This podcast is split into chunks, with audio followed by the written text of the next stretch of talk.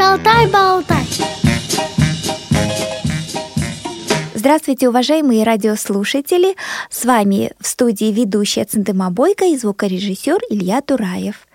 А на связи с нами по телефону Марина Васильевна Венедиктова, тифлопедагог, методист Центра «Перспектива» по работе с детьми с нарушением зрения. Нижний Новгород. Здравствуйте, Марина Васильевна. Здравствуйте, здравствуйте. Марина Васильевна, я знаю, что у вас огромнейший опыт работы с детьми дошкольного возраста, обучения их ориентировки в пространстве. Вот об этом нам сегодня хотелось бы поговорить. С чего начинать нужно ориентировку в пространстве? Конечно, когда рождается маленький ребенок, незрячий, во главу мы ставим, конечно, развитие сохранных анализаторов. То есть э, готовность сохранных анализаторов воспринимать все признаки и свойства предмета окружающего мира. Да? То есть мы должны познакомить детей с окружающим миром, мы должны развивать у них, ну, помимо общих представлений, конечно, развивать движение, прежде всего, на раннем периоде, то есть формировать правильную позу, походку при той же ориентировке, да, и чтобы это было все естественно, потому что очень часто именно из дошкольного возраста дети приходят э, с неправильной походкой, неумением правильно обследовать предметы.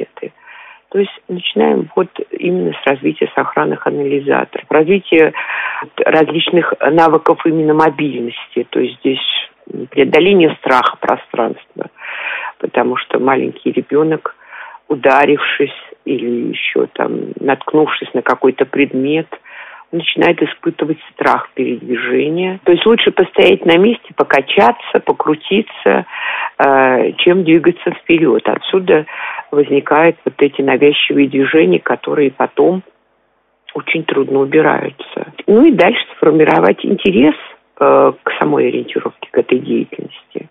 Вот это вот, наверное, самое основное. И, ну, во-первых, давайте отталкиваться от этих от задач, да, которые мы ставим, наверное, в этом дошкольном возрасте. Да, вот опять я говорю, формировать потребность самостоятельной ориентировки прежде всего. А как это? А значит, дома надо больше уделять внимание, чтобы ребенок делал больше самостоятельно, передвигался самостоятельно. И вот вы знаете, допустим, даже обследовал свою комнату. Вот ту комнату, в которой он, допустим, живет, спит, играет там, или там ну, другие какие-то комнаты.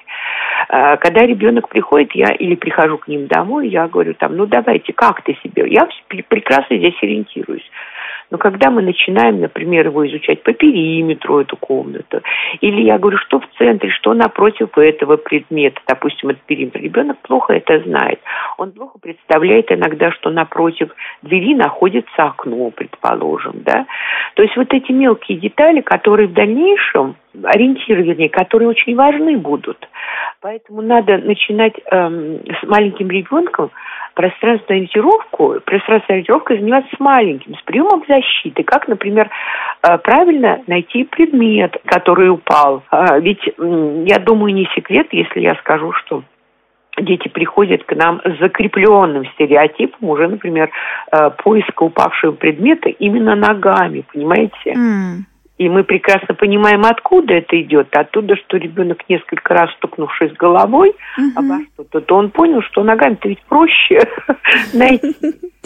Да. А вот эти стереотипы уже переучить достаточно сложно, даже бы я сказала очень сложно, когда приходит уже ребенок к нам. То есть вот, например, начинать э, именно с приемов защиты, конечно, это чтобы ребенок не стукался, чтобы у него не было отрицательных таких вот впечатлений. Ну и ведь с чего мы опять-таки начинаем? Это э, умение ориентироваться ребенка маленького в той же, например, э, в своей комнате, да, знать, где игрушки лежат, уметь их прибрать, не только раскидывать, но и прибрать, э, убрать на место. С самого раннего детства, конечно, очень важно, опять-таки здесь ведь мы формируем самообслуживание, да, это тоже своеобразная ориентировка, да, ориентировка, допустим, на теле ребенка, на своем теле, на теле своей мамы, чтобы он уже представлял этот образ, дать представление, образ э, той комнаты, в которой он находится.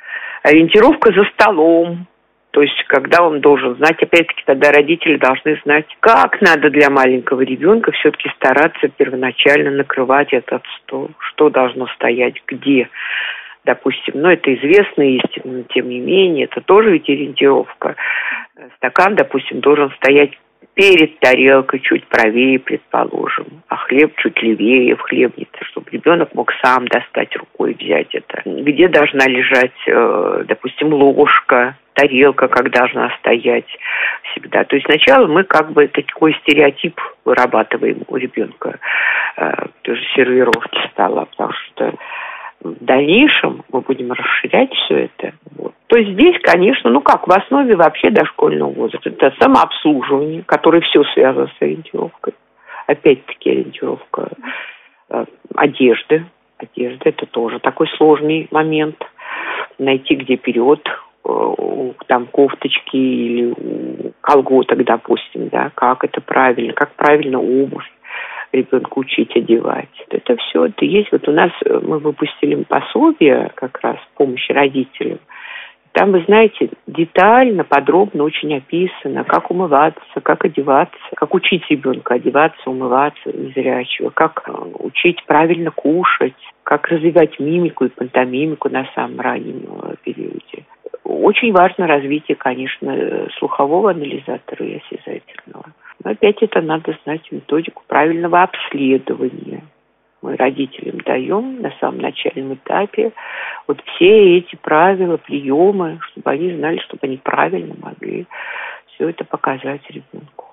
Ну и самое главное, конечно, если, допустим, в семье двое детей, то, допустим, один зрячий ребенок, другой нет. У меня есть таких примеров много. А, значит, чтобы этот ребенок, он был на одном уровне чтобы они были равны в своих действиях, понимаете? Да.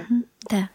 Вот, мне кажется, вот это вот самое основное. Вот, Марина Васильевна, а смотрите, с рождения ребенок, вот как только начинает ползать, например, да, как вот стимулировать его движение? Это же тоже своеобразная ориентировка, мотивация какая-то должна быть. Да, конечно, конечно. И чаще всего, конечно, мы начинаем стимулировать. Знаете, вот у кого есть э, остаточное зрение, его надо сразу с самого рождения, если это реально, надо его развивать. Мы же тоже даем определенную методику. Это, эм, допустим, цветное зрение, предположим, или просто зрительное восприятие, да. На кроватку можно, там, допустим, различные игрушки очень яркие вешать. Потом соска, та же чашечка, та же тарелочка, бутылочка. Все стараться надо, чтобы это было яркое, красивое, uh-huh. нарядное, приятное для на ощупь для ребенка. Это очень-очень важно. И ложечка, и тарелка, то есть все, чем пользуется ребенок. Ну и далее идет развитие зрительного восприятия, там тоже есть своя методика, Иногда мы начинаем иногда с самых элементарных, там, работа с фонариком, допустим, в темноте, развитие зрительного восприятия. Далее в комнате собирание различных предметов э, с контрастного фона, например, стол светлый, печенье там коричневое, допустим, да, развитие зрительного восприятия тоже идет. Ну и там много-много различных методик, э, которые, если даже есть крошечные, обычно, как правило, все-таки очень чаще бывают. Тотальные дети все-таки слепые сейчас реже встречаются, да. А если ребенок тотально слепой, значит, здесь надо с ним уже, тоже опять-таки обследование предметов различных обязательно, понятия давать о каждом предмете. Если у тебя это столик, твой стульчик маленький, маленький, значит, ребенок должен знать, вот здесь сиденье, вот здесь спинка, вот он стоит вот так именно повернутый к столу, надо садиться вот так. То есть, ну, все, различные упражнения есть, когда на, за стол ребенок садится, учить его. Понятия такие, как право, лево, э, под, над, с, так далее. Есть много всяких пособий для этого. Далее, допустим, дети тотально слепые, ну, да, да, да любые, в общем-то, они очень, я с ними, например, игру такую провожу. Давай найдем с тобой красную шапочку. Красная шапочка побежала к бабушке, чтобы ее не опередил волк. Ну, пример просто, угу, который да -да. первый пришел. Да, давай вот мы с тобой сейчас начертили, вот схему у нас есть, по которой мы должны пройти. Вот давай смотри, вот надо сделать столько-то шагов прямо. Там смотрим, дорожку по Брайлю сделанную прямо. Потом повернуть куда? Но это когда уже ребенок знает направление правильно. Направо столько-то шагов, налево столько-то, потом еще туда. И вот это вот, знаете, это вот самое начало ориентировки. И ребенок потом приходит к этому сказочному объекту, и у него, как говорится, все мы тут совмещаем. И игру, и то, что нам надо закрепить. Вот такие вот э, упражнения дети очень любят. Э, найди так, героя какого-то, или помоги герою, или помоги кукле, и так далее, и так далее. То есть есть масса всяких упражнений, игр. Эм, все это есть, все это описано достаточно хорошо. Питерская школа, там очень богатый опыт в этом плане, для активистов в частности. Надо просто брать и обязательно этим заниматься. Вот чтобы ребенок... И какая задача конечная? Конечная задача, чтобы ребенок не боялся пространства, чтобы он свободно ориентировался в квартире, предположим, да, и чтобы он действительно понимал, что если он идет, ему сказали, вот этот предмет, он должен его точно найти, этот предмет, и значит, что за ним стоит такой-то предмет, mm-hmm. а напротив то-то.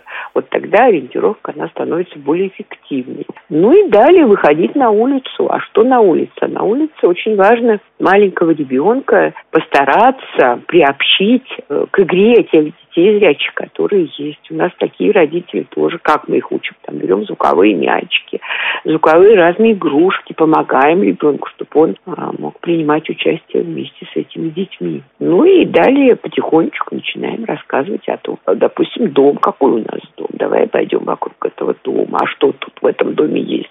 То есть опять рассказываем, что дом. Потому что, вы знаете, вот пример сейчас привожу. Я начинала заниматься с девочкой, которой было 16 лет из Москвы. И она, когда я ей сказала, она пишет мне у нас, ну, такая формула она пишет. Я только в 16 лет узнала, что, оказывается, на остановках есть навесы. Понимаете? Да, да. То есть какая это остановка, а какая она эта остановка, понимаете? Думаешь, ну как, ну вот, то есть вот такие самые элементарные вещи дети часто не знают. А вы знаете, Марина Васильевна, тоже а, мы однажды в Нижний Новгород приехали в гостинице вот у Камераты в, на конференции, и вот э, поселились незрячей своей коллегой. И вот приходили к нам гости, мы их угощали, вот э, посуду брали, какая уж там была доступна нам, вроде пару стаканов, что-то с собой, может, было. И только на завтра, когда пришла к нам видящая коллега, мы обнаружили, что чуть выше стола висит навесной такой шкаф, и в нем там вся посуда, и чашки, и ложки, и блюдечки, да. все. Вот оно. Да, да, в камератах там у них все здорово в этом плане. Это Нет, да. это, это здорово, но мы-то этого не знали. Вот, вот как да раз я, вот тот самый случай про навес. Да, вот поэтому, когда мы даже вот э, с Ириной Германовной, которая возглавляет этот центр дошкольников, да, да. Вот, когда мы с ней куда-то, мы часто с ней ведь в командировки в разные ездили, угу. в Среднюю Азию, и, в общем, много мы с ней очень путешествовали. И когда мы с ней где-то появляемся, я всегда стараюсь ей именно вот э, объяснить сразу, что здесь, где, что лежит, как. И вы знаете, в дальнейшем, допустим, если я теряю какой-то предмет в этом помещении, ну, гостиница, как угу, правило, да. это, так она быстрее меня его находит? Потому что она все это обследует, а я где-то это, Иру, я вот это. И она всегда найдет быстрее меня, потому что она уже очень хорошо э, все это обследовала, прошла, познакомилась и моментально находит. Вот как это не парадоксально, но тем не менее такие ситуации у нас не часто бывали. Да, важно очень незрячему человеку объяснить, где что лежит, где что находится, как с этим действовать, с этим предметом. Да, вот поэтому это все идет из глубокого детства. И сразу видно, вы знаете, когда ребенок с ним, когда занимаются, в дошкольном возрасте, и в ранний возраст полностью не упущен, как говорится, то ребенок приходит, как правило, у него и сутулость гораздо меньше, да, прямые детки приходят. И они, у них очень мало, или вообще нет даже, мало или очень мало навязчивых движений, понимаете? Угу. Потому что они все время двигаются, они все время заняты, и у них вот это все отходит на задний план. Ну и более себя чувствуют уверенно.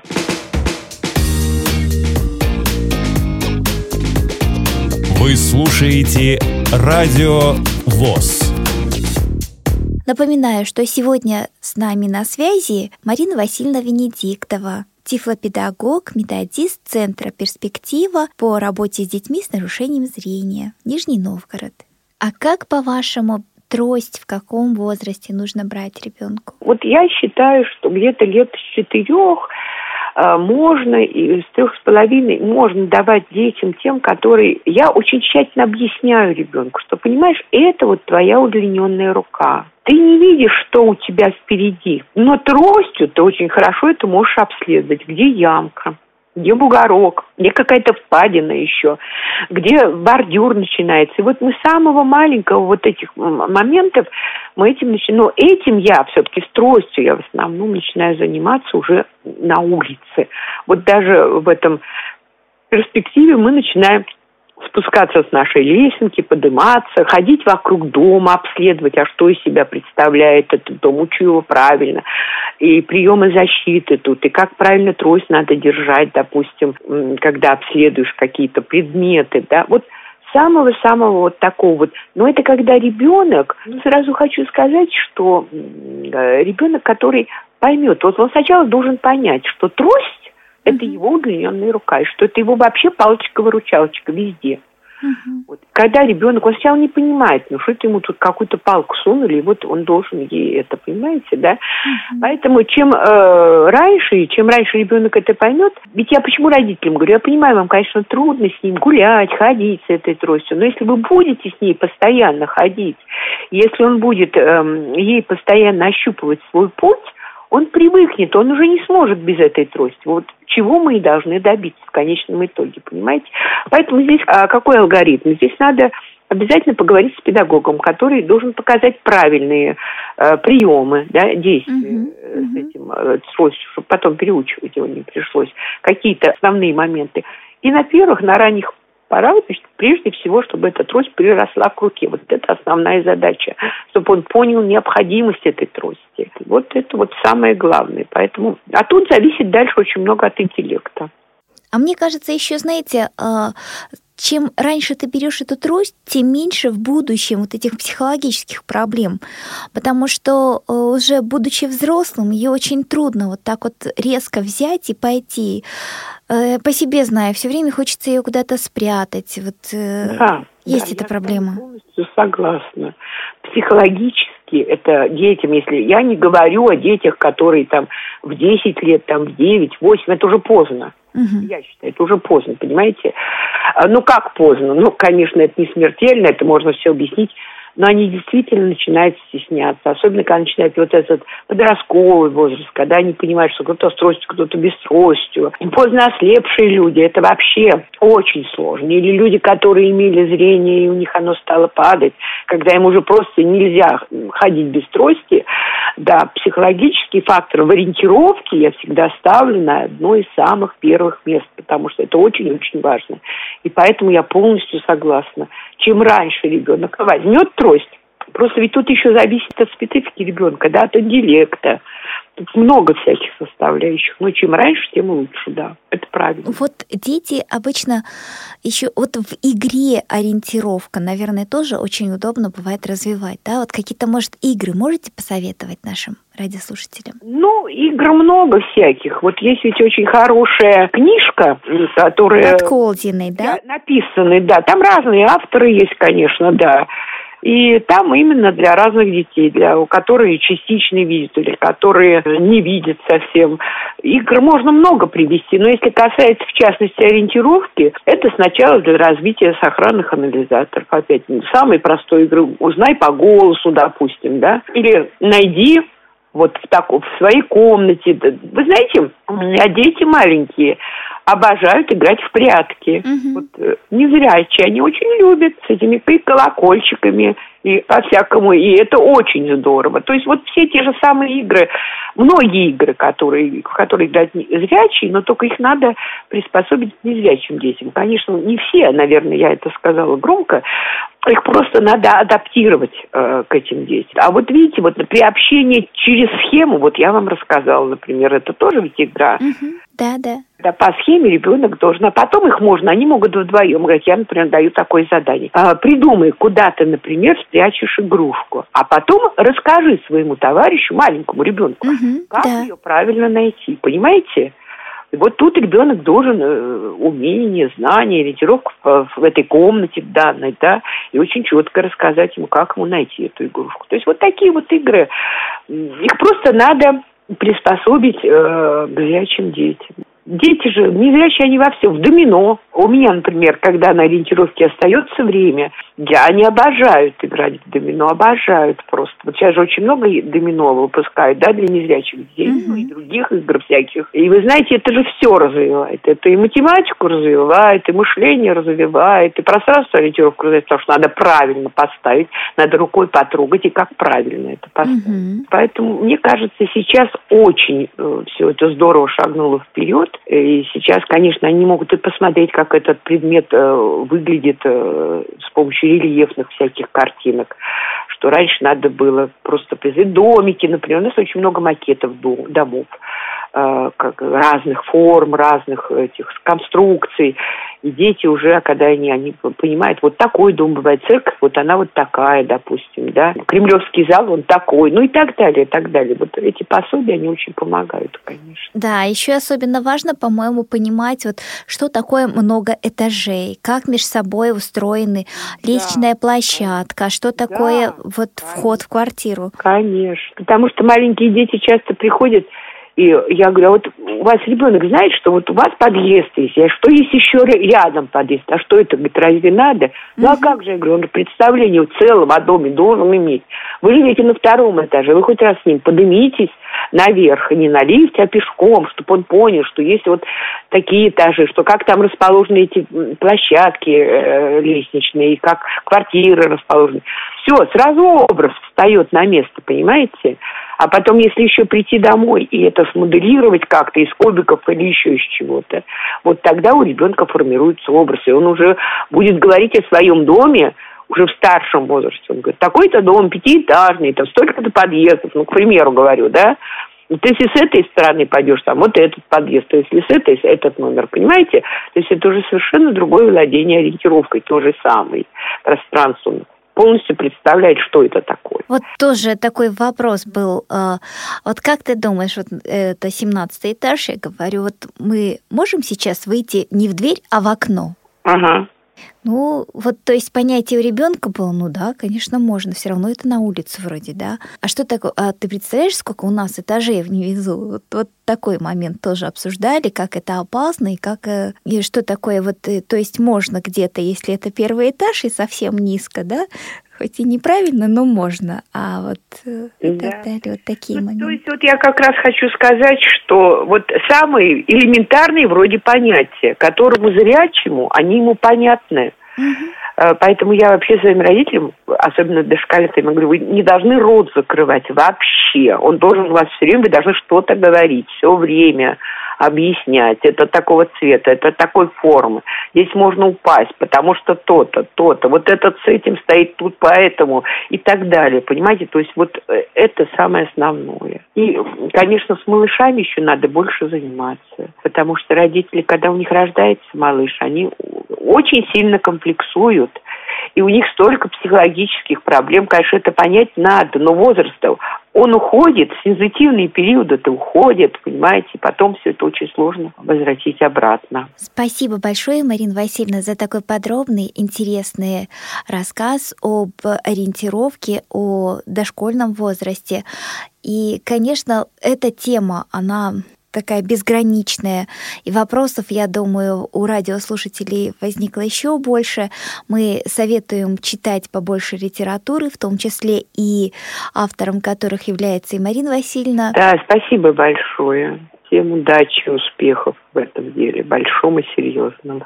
Напоминаю, что сегодня с вами в студии работали ведущая Цендыма Бойко и звукорежиссер Илья Тураев. А в гостях у нас по телефону Марина Васильевна Венедиктова, тифлопедагог, методист Центра «Перспектива» Нижний Новгород.